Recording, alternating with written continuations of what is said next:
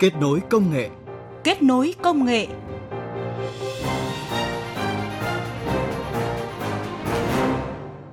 Các biên tập viên Huyền Trang và Mai Hạnh cảm ơn quý vị và các bạn đang nghe chương trình Kết nối công nghệ, phát sóng 11 giờ 10 phút và 22 giờ thứ bảy và 13 giờ chủ nhật hàng tuần. Cảnh báo tấn công mạng và lừa đảo trực tuyến gia tăng trong dịch COVID-19. Đây là nội dung chính chúng tôi chuyển đến quý vị và các bạn trong chương trình hôm nay. Bàn tròn công nghệ. Bàn tròn công nghệ. Thưa quý vị và các bạn, trong khi tình hình dịch bệnh COVID-19 vẫn diễn biến phức tạp, thì trên môi trường mạng đang xuất hiện thêm nhiều chiêu trò lợi dụng dịch bệnh để lừa đảo người sử dụng. Khi mà hơn 70% dân số sử dụng Internet, khoảng 72 triệu người sử dụng mạng xã hội, thì lừa đảo trên môi trường mạng giờ đây đã ảnh hưởng trực tiếp tới nhiều người.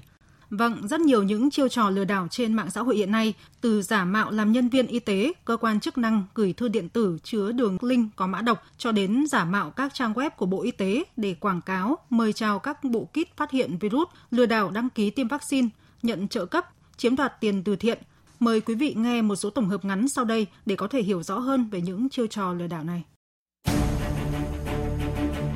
Trung tâm Giám sát An toàn Không gian mạng quốc gia vừa phối hợp với các đơn vị liên quan xử lý gỡ bỏ các website giả mạo cho thông tin điện tử của Bộ Y tế. Đây là hai trang web có dấu hiệu lừa đảo, chiếm đoạt tài sản bằng cách chào mời người truy cập đăng ký tiêm chủng và xin trợ cấp. Khi nhấn vào đường link gửi kèm trong tin nhắn có nội dung Bộ Y tế xin thông báo bạn đã đủ điều kiện đăng ký xin trợ cấp, người sử dụng sẽ được chuyển tới một trang web yêu cầu nhập các thông tin cá nhân như là họ tên, số chứng minh nhân dân, số điện thoại, mật khẩu tài khoản Internet Banking của ngân hàng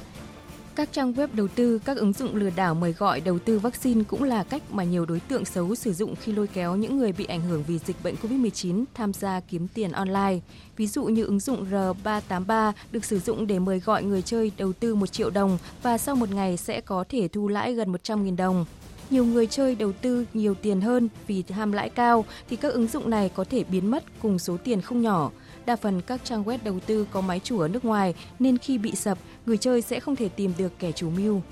Tháng 4 vừa qua, Công an tỉnh Hà Nam đã khởi tố vụ án hình sự, khởi tố bị can và ra lệnh tạm giam đối với Trần Văn Lâm về hành vi lừa đảo chiếm đoạt hơn 6,6 tỷ đồng. Đối tượng Trần Văn Lâm khai nhận đã lập hàng loạt trang kêu gọi từ thiện trên Facebook như là hỗ trợ trẻ em, quỹ bảo trợ trẻ em, Phật tại tâm, chia sẻ yêu thương, kết nối yêu thương vân vân. Đối tượng copy lại các bài viết về các hoàn cảnh khó khăn cần hỗ trợ, đăng lên các fanpage này và quyên góp được hơn 6,6 tỷ đồng. Số tiền từ thiện này được đối tượng chi tiêu cá nhân.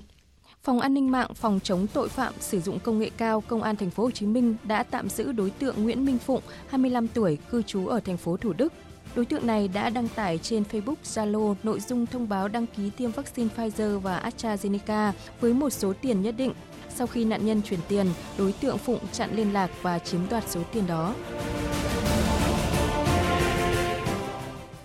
Thưa quý vị, Tổng hợp vừa rồi cho chúng ta thấy hiện có rất nhiều hình thức lừa đảo, thậm chí có những hình thức tưởng chừng như đã quá quen thuộc như gọi điện đe dọa, giả làm nhân viên ngân hàng hoặc gửi tin nhắn mạo danh các dịch vụ. Vậy nhưng vẫn có không ít người bị mắc bẫy. Đặc điểm chung của các kiểu lừa đảo này là lợi dụng thông tin cá nhân vì người sử dụng đã cung cấp quá đầy đủ chi tiết trong quá trình tham gia các trang web, các ứng dụng các mạng xã hội. Các đơn vị an ninh mạng mới đây phát hiện được nhiều trường hợp kẻ gian giả làm bác sĩ, nhân viên bệnh viện để tiếp cận nạn nhân qua các mạng xã hội, mạo nhận đã điều trị khỏi COVID-19 cho bạn bè hay người thân của nạn nhân và yêu cầu thanh toán phí cho quá trình điều trị lợi dụng tâm lý hoang mang lo ngại lây nhiễm virus SARS-CoV-2 nên các đối tượng xấu đã dễ dàng thực hiện các hành vi lừa đảo. Đây là một trong những nguyên nhân khiến tình trạng tội phạm lừa đảo trên môi trường mạng đang gia tăng trong thời gian dịch bệnh COVID-19 bùng phát. Ông Trần Minh Quảng, Giám đốc Trung tâm Phân tích và Chia sẻ Nguy cơ Viettel Security, Tập đoàn Công nghiệp Viễn thông Quân đội Viettel, phân tích về cơ bản thì đều sử dụng các kỹ thuật cũ tuy nhiên người dùng sử dụng mạng internet Việt Nam hiện nay ấy, thì hầu hết những người dân thì đều đang có cái sự rất là tò mò hiếu kỳ cao với cả các cái nguồn tin nóng, nguồn tin hot trên mạng. Thứ hai là người dân cũng chưa có cái sự ý thức chủ động tự bệnh bản thân cũng như là cái phản xạ sử dụng mạng internet an toàn. Cũng với chiêu trò giả mạo là nhân viên y tế để chiếm đoạt tiền của người nhà bệnh nhân, các đối tượng lừa đảo còn sử dụng hình thức như là gửi thư điện tử với tập tin đính kèm hoặc các đường link dẫn đến các nội dung về tình hình lây nhiễm của COVID-19, các chương trình tặng gói điều trị COVID-19 hay quà tặng từ các nhãn hàng lớn. Khi mở các tập tin đính kèm này hoặc là nhấn vào các đường link thì máy tính của nạn nhân sẽ bị mã độc tấn công hoặc điện thoại di động thì có thể bị cài mã độc lấy cắp các thông tin cá nhân quan trọng như nhận định của ông Phạm Thái Sơn, trưởng phòng kỹ thuật nghiệp vụ, Trung tâm Giám sát An toàn Không gian mạng quốc gia dựa trên việc là quảng cáo những cái chương trình khuyến mãi, những cái chương trình tặng quà của các nhãn hàng như Vinmart, Copmart, điện máy xanh để lừa đảo và chiếm đoạt những cái thông tin của người dùng.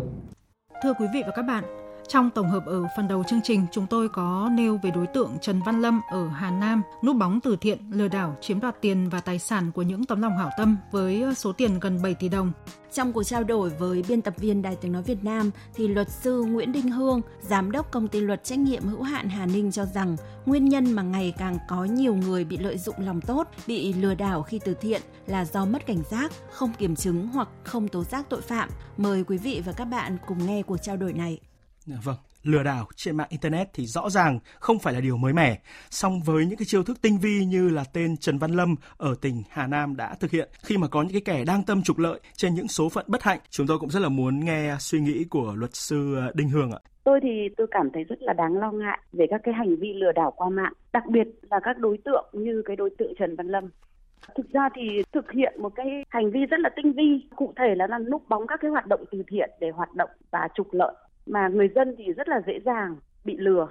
Thế thì theo tôi cái nguyên nhân mà những người dân có thể là bị uh, lừa là do là cái truyền thống của dân Việt Nam ta là tương thân tương ái thì rõ rồi. Khi bắt gặp những mảnh đời bất hạnh cũng như những cái trường hợp khó khăn thì rất là dễ động lòng. Đó là lý do mà các đối tượng cũng lợi dụng để thực hiện hành vi lừa đảo. Nhiều người dân thì chưa biết cách và chưa hình thành cái thói quen kiểm chứng của mình trước khi làm từ thiện hay ủng hộ. Mặt khác thì do tác động của hiệu ứng đám đông, từ thiện cho phong trào cũng là một nguyên nhân. Các đối tượng thường tạo thành những cái bình luận ảo về những cái việc có người này người kia ủng hộ thì chứng tỏ là những cái địa chỉ họ đang đưa lên là tin cậy cho nên người dân của chúng ta tin tưởng. Nhưng người tham gia từ thiện thì kể cả khi đã biết mình bị lừa thế nhưng mà vì là mình cũng chỉ chuyển là 500 một triệu hoặc là một hai triệu thôi cho nên là cũng thấy là không nhiều cho nên là cũng không tố giác tội phạm vì thế mà các cái đối tượng tiếp tục lừa nhiều người hơn nữa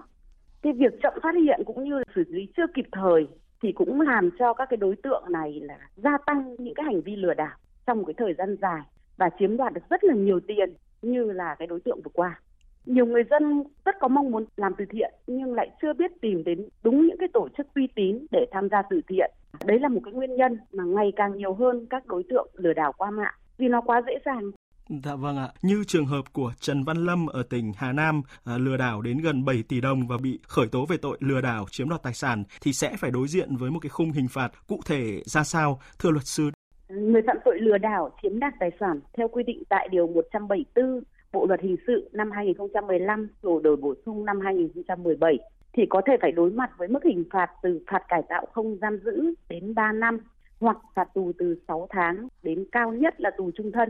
Ngoài các cái mức phạt nêu trên thì người phạm tội còn có thể bị phạt tiền từ 10 triệu đồng đến 100 triệu đồng, cấm đảm nhiệm chức vụ, cấm hành nghề hoặc làm công việc nhất định từ 1 đến 5 năm hoặc tịch thu một phần tài sản hoặc toàn bộ tài sản. Như trường hợp của Trần Văn Lâm ở Hà Nam bị khởi tố về tội lừa đảo chiếm đoạt tài sản với số tiền là đến gần 7 tỷ đồng thì có thể bị áp dụng mức hình phạt cao nhất của tội phạm này đó là phạt tù từ 12 đến 20 năm hoặc tù trung thân ta có thể bị phạt tiền từ 10 triệu đến 100 triệu đồng, tịch thu một phần hoặc toàn bộ tài sản. Vâng, theo luật sư Đinh Hương thì cái khung hình phạt hiện nay với những cái nhóm đối tượng lừa đảo, đặc biệt là núp bóng từ thiện để mà lừa đảo trên mạng internet đấy ạ, thì đã đủ sức gian đe hay chưa?